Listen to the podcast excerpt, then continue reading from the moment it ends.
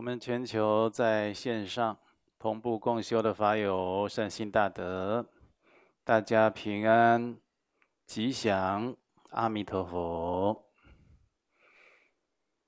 那今天呢，我们的进度要继续来研究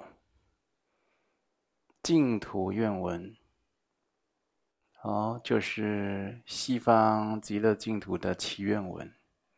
顾名思义，就是常常念诵这个祈愿文呢，将来就能够往生到西方极乐世界去。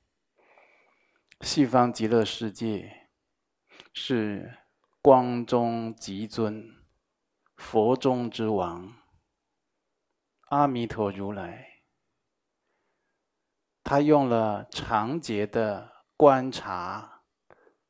比较、考证十方三世诸佛的净土，综合所有净土的优点精华，所创造的究竟圆满安乐的净土。所以你看，我们近代很多的高僧大德，通通。求生西方极乐世界。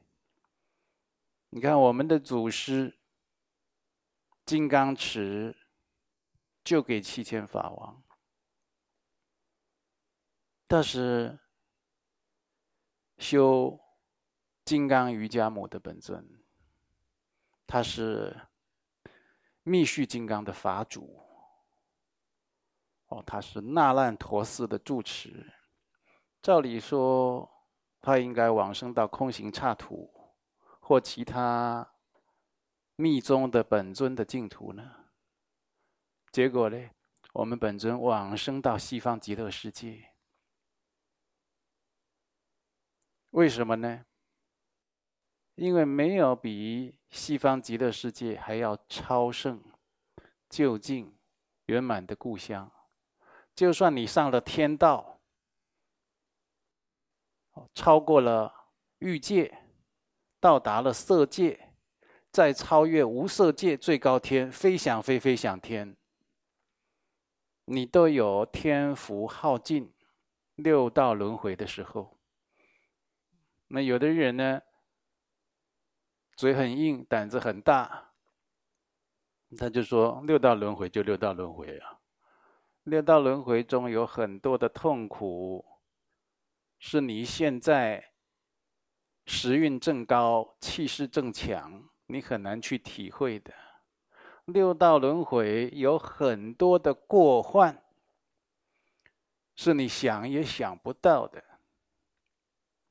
所以，真正大智慧的佛菩萨呢，看到六道众生不知道处理轮回的痛苦，所以才倒驾慈航。或纷纷示现到六道之中，以各种身相来救度有情。呃，所以啊，我们在这个轮回中，可以说就像是睡觉在做梦一样，很多事情啊是没有办法长久保有。掌握执着的，就是要学习去看淡它，看开它，然后去放下它。很多事情你一执着，痛苦就跟着来。在六道中，以我们人道来讲，有善恶苦乐的种种情境，让你的身心呢，无法安顿休息，在这样的苦境之中，要修出真实解脱智慧的人，难上加难。你说你是一个需要安静的人，但是却把你放在一个颠簸马路上的，啊，一个避震效果非常差的一个机车上，让你坐在上面。你这样颠颠簸簸，颠颠簸簸，你会有什么好的想法？你会有什么样好的灵感和构思的？也就是说，这外来带给我们的阻力啊，它相当的大。我们心啊，要如果能够平静如止水一般，哦，来映现出真实的空性智慧，这样的人是很难的。他必须做广大的机资、进账来做辅助。所以在佛法里面修大圆满道呢，前面一定要先修五加行。这五种加行就是累积资粮、忏悔业障。什么叫累积资粮呢？资粮不够很难修啊！你每天要上班，要工作，身体的资粮不够，常常生病啊，精神常常出问题，晚上睡觉睡不好，哦，常常跑医院。修行少助力，都没有朋友真心对待帮助你，种种种种的不具足，你怎么安心向道来探讨真理呢？所以要修学大圆满道，大圆满就是成佛的境界。你要先积资进账，修这五种加行。所谓的大圆满前行五加行，呃。实修这五种加行呢，就好像把根基培培养稳固了。要盖一个大楼，它地基先稳固了，打好地基，再往上盖，你上面的楼房才会牢固啊。所以，我们很多人没有办法有次第、很如法的来修学佛法。行善来说。随喜行善，遇到一个乞丐，布施他十块钱；看到孤儿院，哦，布施三千块；看到养老院，捐个五千块。你说你是不是个善人呢？我是，我有做善事。但是这样随机随喜的零散的行善，它是不是一个如法的机资？这样子随机随喜的零散的行善，它会不会变成你成就道业的基石呢？不一定会。可能你就是一个有钱人、富贵人，可能你就是这个善缘充满的人，大家都尊敬你、都爱你的人。为什么？你长长时期以来都帮助别人，可能你常常做什么事业就很容易赚钱，因为你都帮助别人。但是他在你的解脱道，在你成就佛道的道路上，他是不是如法的？就像我们这样都讲说，我们身体很需要特种的营养维生素，那我们凭着我们的喜好去吃，大吃特吃，这个也吃，那个也喝，这个也吃，那个也喝，你身体真的需要的营养，你得到了吗？那可未必。那你身体不需要的营养，你却吃了很多，为什么？因为你用你的喜好、个性来决定你的进食饮食方式，可能给身体带来很多的负担，饮食无度，还可能招感肠胃疾病，啊，或者其他的问题。修行学佛也一样，你要累积资粮，你要正确的积资，你要忏悔业障，你人生有多长啊？扣掉同盟时期、求学时期到懂事的时候，你可能就已经二十岁了。二十岁干什么呢？正想找对象成家的时候，交女朋友、交男朋友。然后呢，交女朋友、男朋友，因为这个你已经成年了，五欲就开始越来越炽盛了。当欲望一炽盛的时候，你有各种的追求去攀比。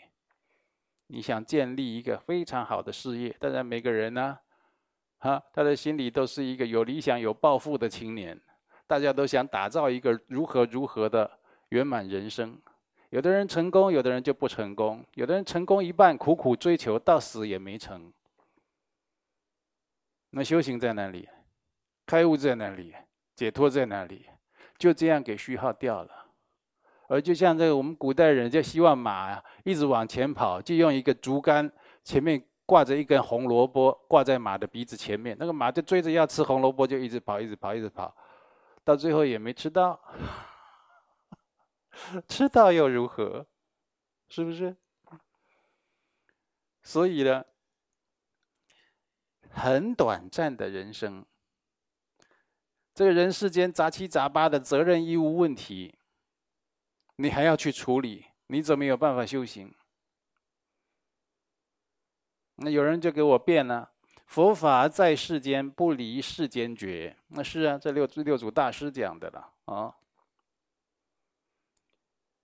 但是它里面是有它的要件、内涵、意义的，不是你说文解义，照自己意思这样去解释、去套用的。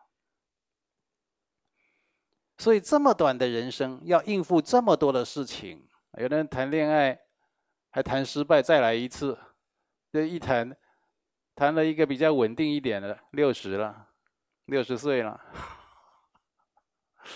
对不对？要要结婚，要生儿育女，弄个不孝子，气死自己一辈子。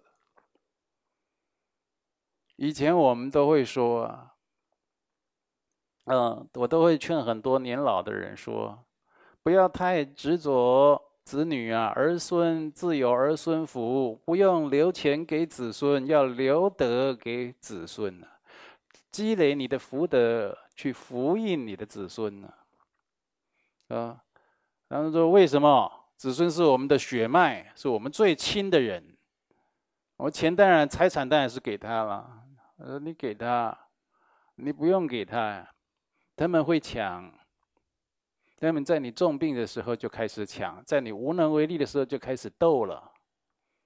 你不用给他，他会他会夺来的。那是现在就是这样。以前以前这种现象好像不普遍，现在很少不这样的，很少不抢不争财产的。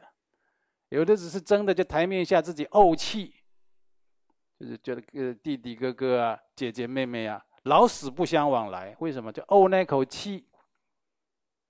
怪爸爸妈妈财产分配不均，哎呀，现在这是各式各样的斗争啊，亲戚之间、姐妹之间、兄弟之间、同侪之间、朋友之间、邻居之间，各式各样的斗争，非常的炽盛坚固的时代。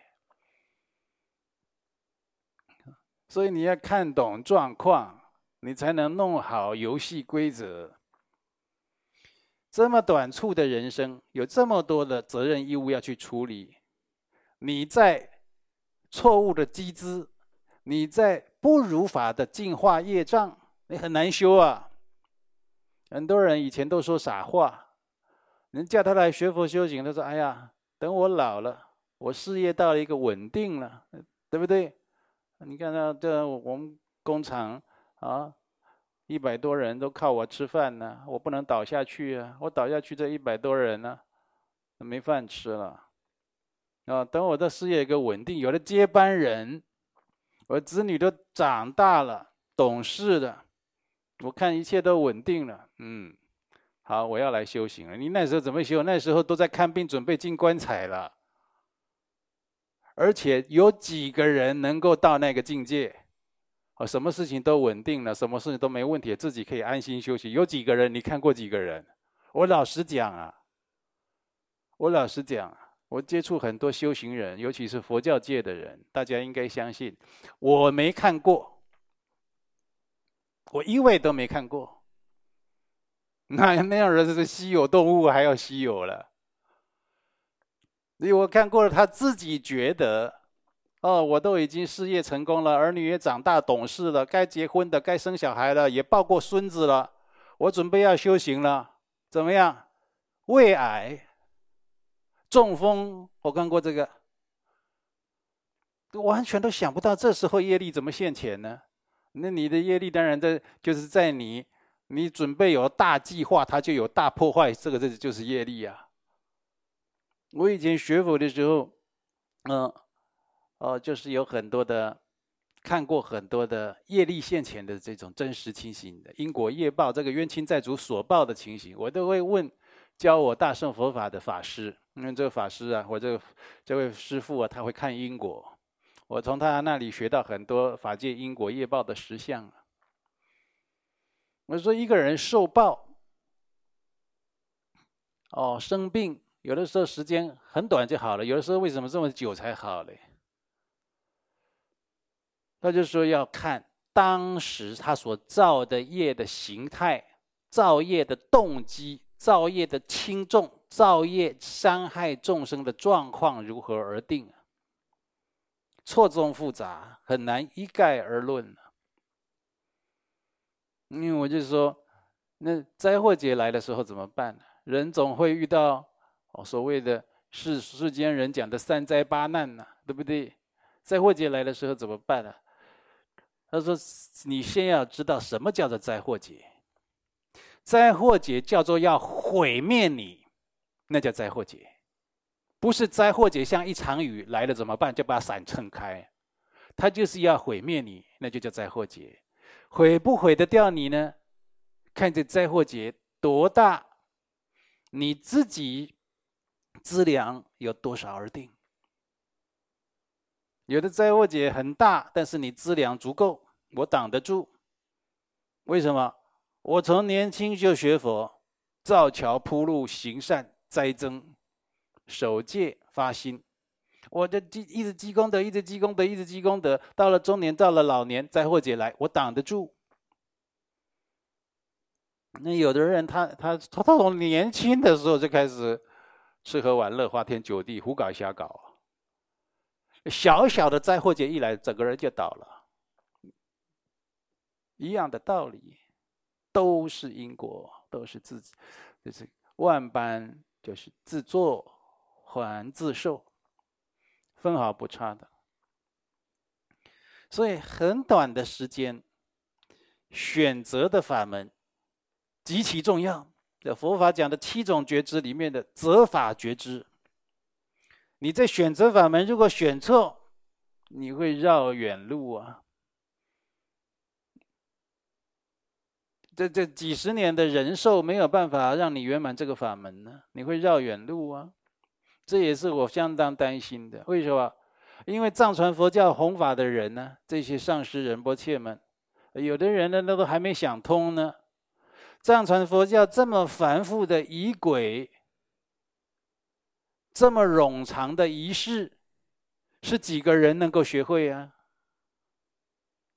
对不对？你看那个本尊的多玛，四大教派就有四种。那几个人能学会呀？有的人他很发心呢，为了要去学藏传佛教，去学好藏文，那也是很好，这也是很发心的。但是你想想看，有有的人呢，这语言语言天分比较不够，他一学学了七八年，学了十来年的藏文，还是什么都不通的呢，还是搞不懂的呢。他连他连自己这个汉字中文都已经从小都能认字的大圣经典。一本都没读过，他去学藏文，还有人要去学梵文。你看看，你这脑袋在想什么？你怎么规划你人生啊？你以为你有八百岁可以活呀？这个连连走在道路上，连起修都还没有呢。那你先别讲这个路上的风光如何，修行路上的风光了。还有呢，你修行的道路上没有善知识。一关你都过不了。我说的善知识，这是什么？他有实修在这个解脱道上，他有他的经验，他分非常的丰富的。无论是解门或者行门，非常的通达的。你有没有这种善知识陪着你啊？那有，你这是大福报之人。你刚刚什么都不要去做了，你赶快就是好好的去跟他修行啊！我真的奉劝你。如果你没有，没有也不要太伤心啊，正常啊，大部分人都没有。为什么？那是极为有福德之人呢，才有善善知识相伴，我才能才亲近他，跟他学习，有问题去问他。你要听到了这样的一个，直遇了这样的一个善知识，你要去跟他学佛修行，多听。多学、多看、多问，那自己的意见就不能太太多。你要多听话，因为只要真的是这善知识啊，他不跟你浪费时间的。他看你不学，他只好先放着。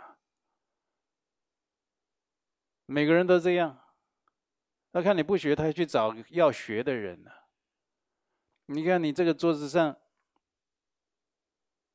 有苹果，都红彤彤的了，你先吃哪一个？你当然先吃熟的那个啊，有一个黄黄绿绿的，你吃不吃了？那个都还没熟呢。那因缘不熟，那没办法，那不能强求，那得等，是吧？每个人都这样，这是正常的道理。所以这个这个佛弟子，他的因缘根基还不还没成熟呢，还不是真想拜师修行，还不是真的想潜心向道，那只能等。嗯。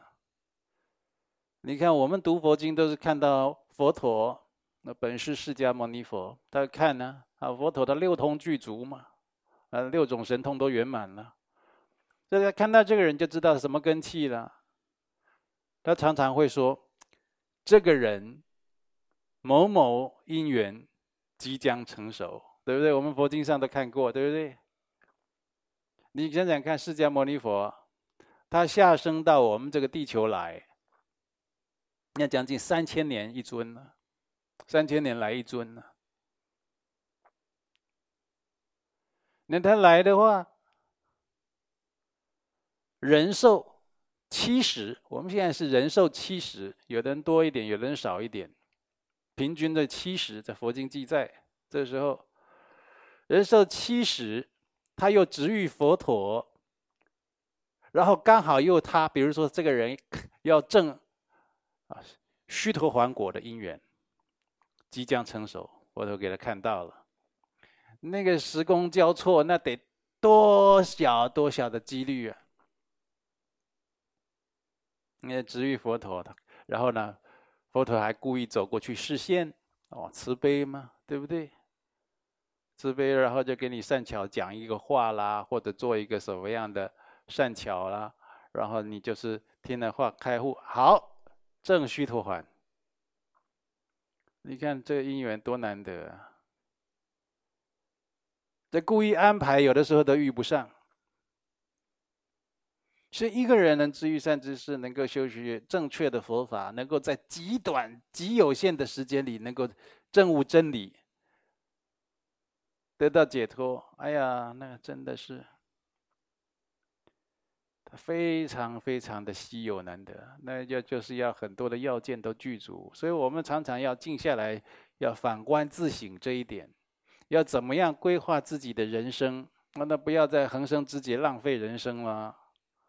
啊，要怎么样这规规划，有效的，在极短的一生中体证真理。所以你看这些已经成就解脱的大德善智，那是多么难得！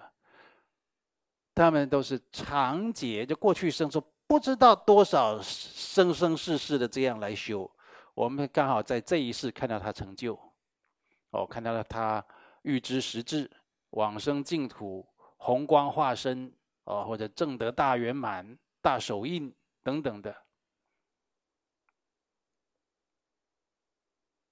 那个在我们地球上就已经是极少数了，是吧？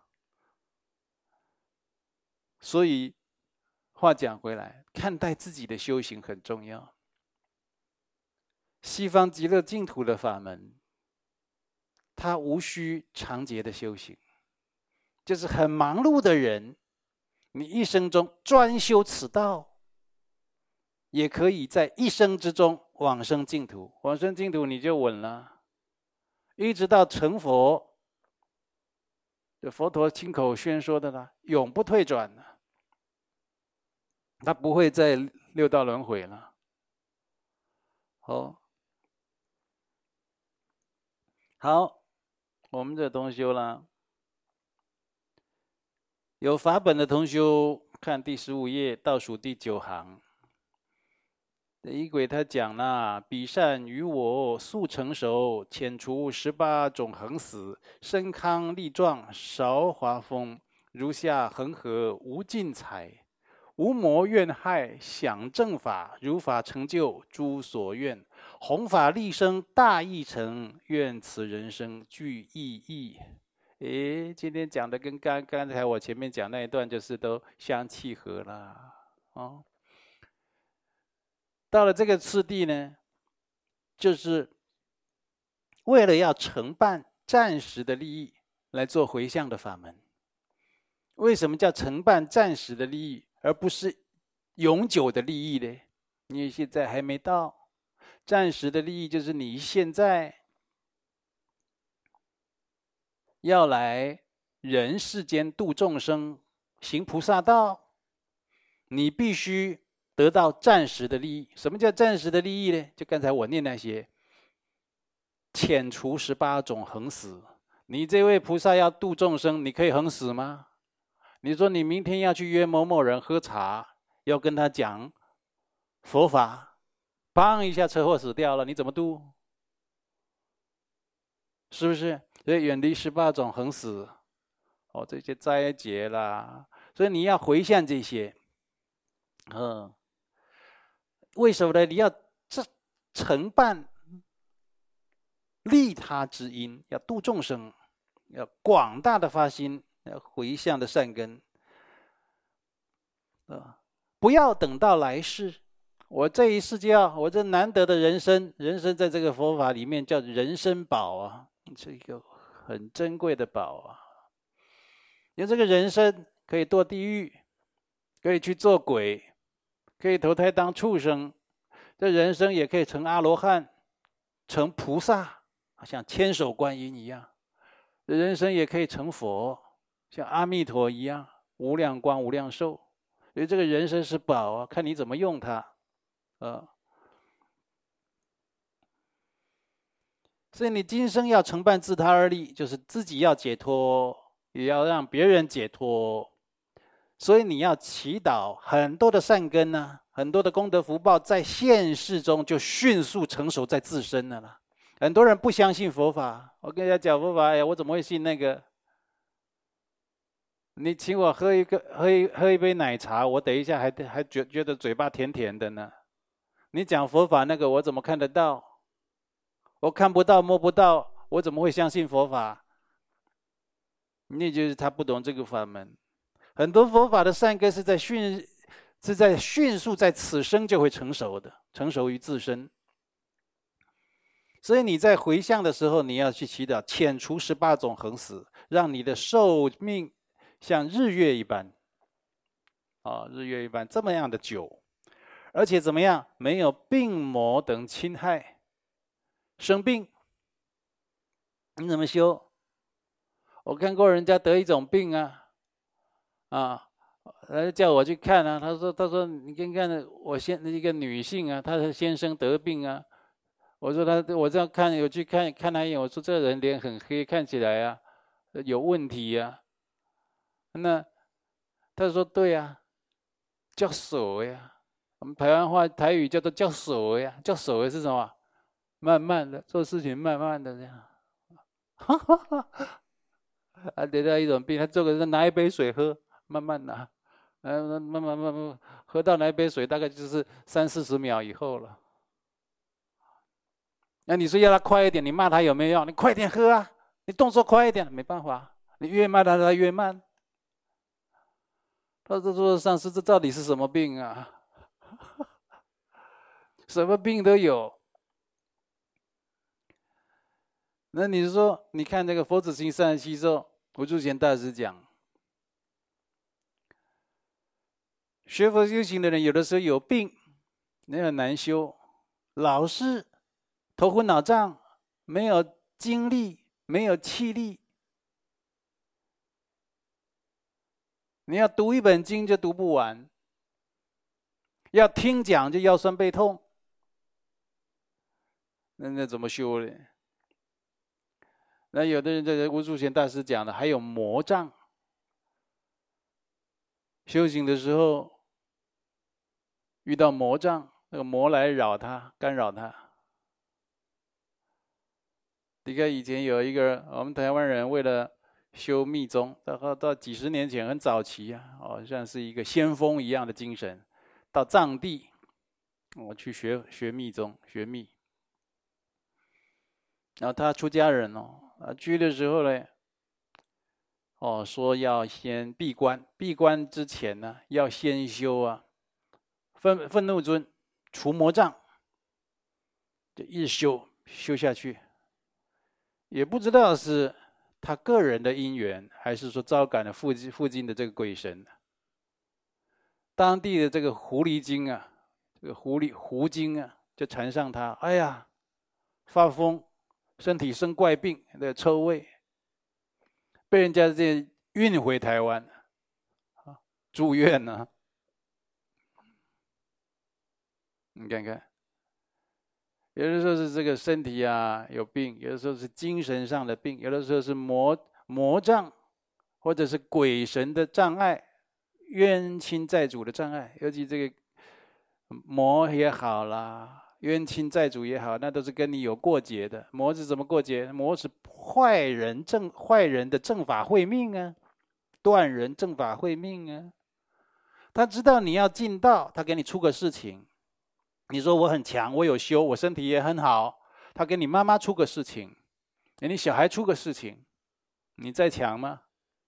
都给你找找，他总找得到你的麻烦。嗯，他就是不让你修，不让你搞了。呃，另一种角度来看呢，这个魔也会让我们产生觉悟，就觉得哎呀，人是苦空无常的，才说嗯，那我更要发心向道。那魔也也 来做这样的表演呢，啊，也是有的。所以在这个佛经上啊，佛啊，他也慈悲为魔做了开示，嗯，那冤亲债主呢？那更是了。冤亲债主，你看，比如说这个学生要考试，考试状况要好，结果呢，给他拉肚子，肠胃炎，呃，就知道你要联考了吗？还有这个要去当这个歌星的人。哦，明天呢，换他要去考试，要试唱。今天晚上喉咙沙哑，坏的真是要命啊！你就怎么别的地方你让我脚痛一下也好，为什么弄我喉咙呢？那因为你要唱歌啊，我们在你旁边等着，要等着要整你，等着要给你给你好看，等很久都一直观察你，就听到你明天要 要歌唱，要去考试啊，要吃要练唱啊，给你来一下。那你喉咙捏住再说，嗯，就是各种方式的，所以你看了，让自己寿命长如日月，没有病魔侵害，健康如金刚岩石一般。你看这重不重要啊？这样的祈祷，这样的回向，它作用回来到身上的时候，你就好修行。你就很容易成办自他二利，啊，青春焕发，风华正茂，如莲花一般，就让自己长保青春。有的人他才三四十岁，看起来都像六七十了，对不对？那有的就是自己业障太重，杀生太重，或自己也纵欲过度，生活不检点，把自己身体啊提早搞坏，那当然就是这样嘛。那有的人呢，他就是会保养啊，或者他就是过去生啊，或者他现世啊，就是有这样的善愿来回向，希望自己啊青春焕发、风华正茂，如莲花一般啊。莲花看了呢，就是这么样的美好清香，人见人爱。你看这看起来相好重不重要啊？芬芳重不重要？很重要哎，人家看到你都高兴啊，整天想看到你啊。所以你去跟他讲个佛法，哎呀，一生都忘不了。你看看，嗯，身强力壮如天子一般。那这里讲的天子倒不一定是皇帝哟，啊，比如说毗沙门天王之子啊，哦，多闻天王之子，哇，或者就是其他天神之子啊。有无穷无尽的财富，有的人有无穷无尽的财富干什么？被财富绑起来。怎么讲？被财富绑起来，他想要办法 再更多的财富，你这也是无可厚非。但是你动机得对，你动机累积这些财富呢，是要弘扬佛法，让正法、让善法在这个世间运转，那就对了。那你累积这个财富，创造这个财富，就是有意义。你得到这个财富呢，也对绝对给你带来吉祥。如果是自私自利，只想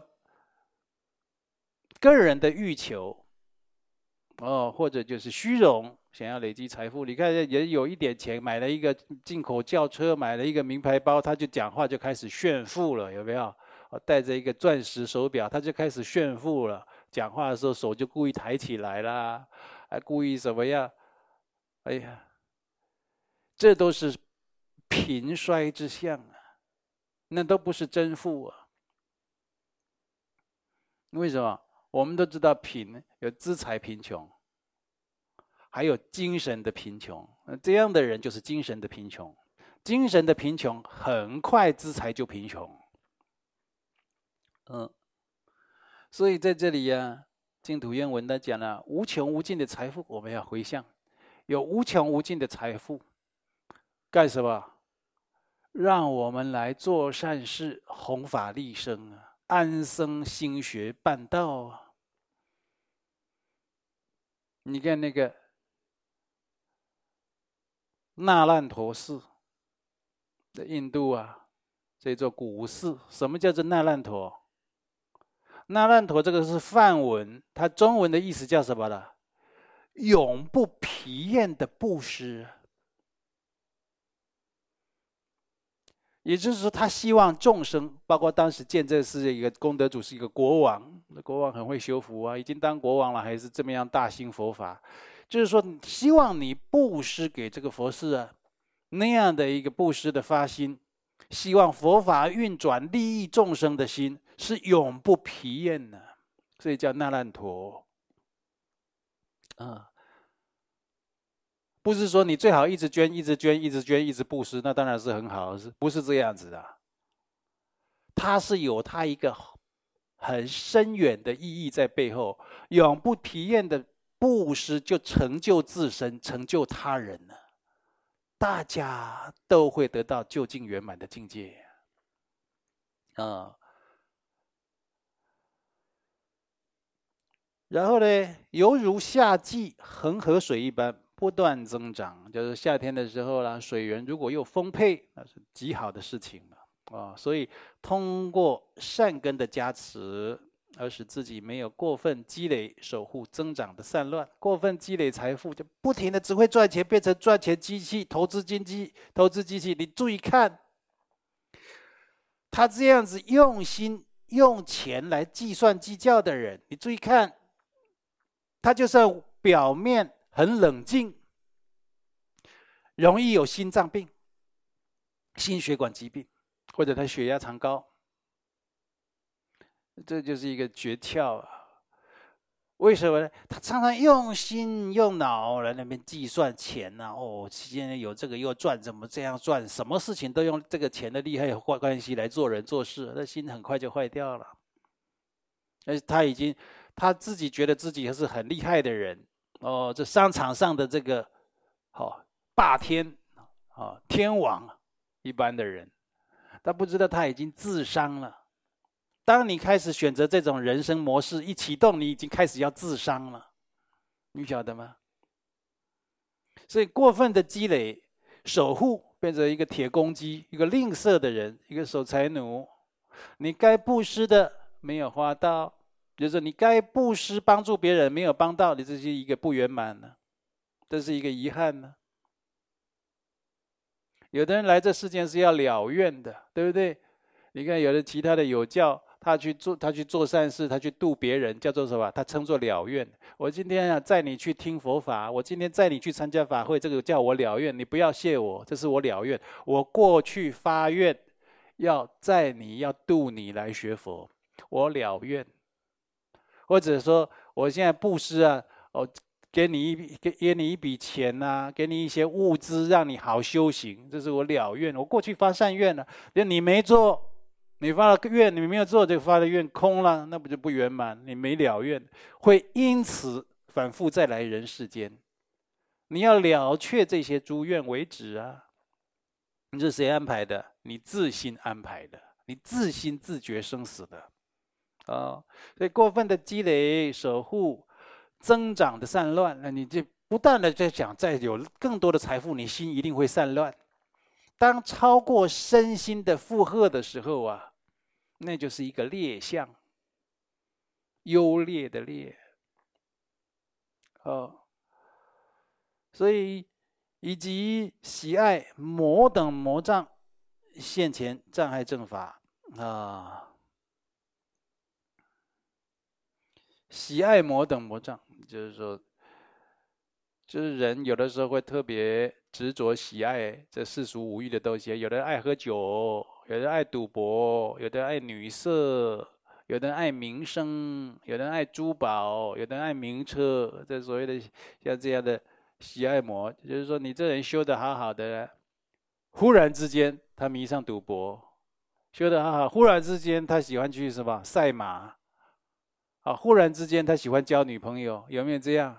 很多啊，你知道，那就是就是你人生中的败笔啊！突然给给你来一下，你整个歪掉了，你都不知道可以走回来，哦哦，像这些魔障现前障碍正法，有的就修着修着，所以说学佛修习修着修着，在这个什么。四十二章经，他也讲到了哈，那就像一个大木材啊，把它放在河流里啊，也不要被拦住，也不要被搁浅，也不要被挡住，也不要被人家捡走了。哦，要怎样就顺流而下啦，能够保完完完备的保的这个木材啊，达到它的目的地。就像我们人可以一生这样好好修，都不要有什么样的差池，这是很不容易的事情。但我们要维护好，有魔障来的时候也能过关。嗯。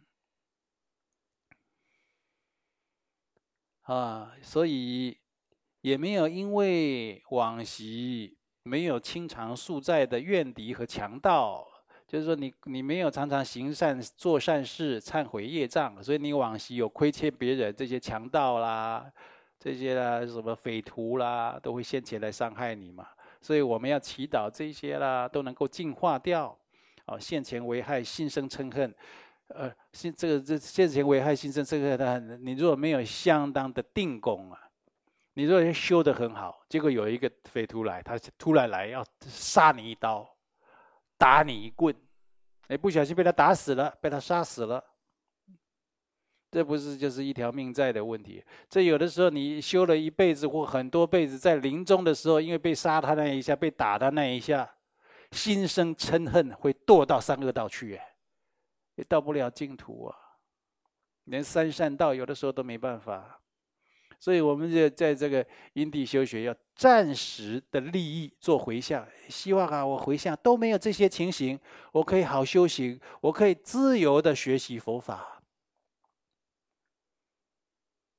承办自他二立。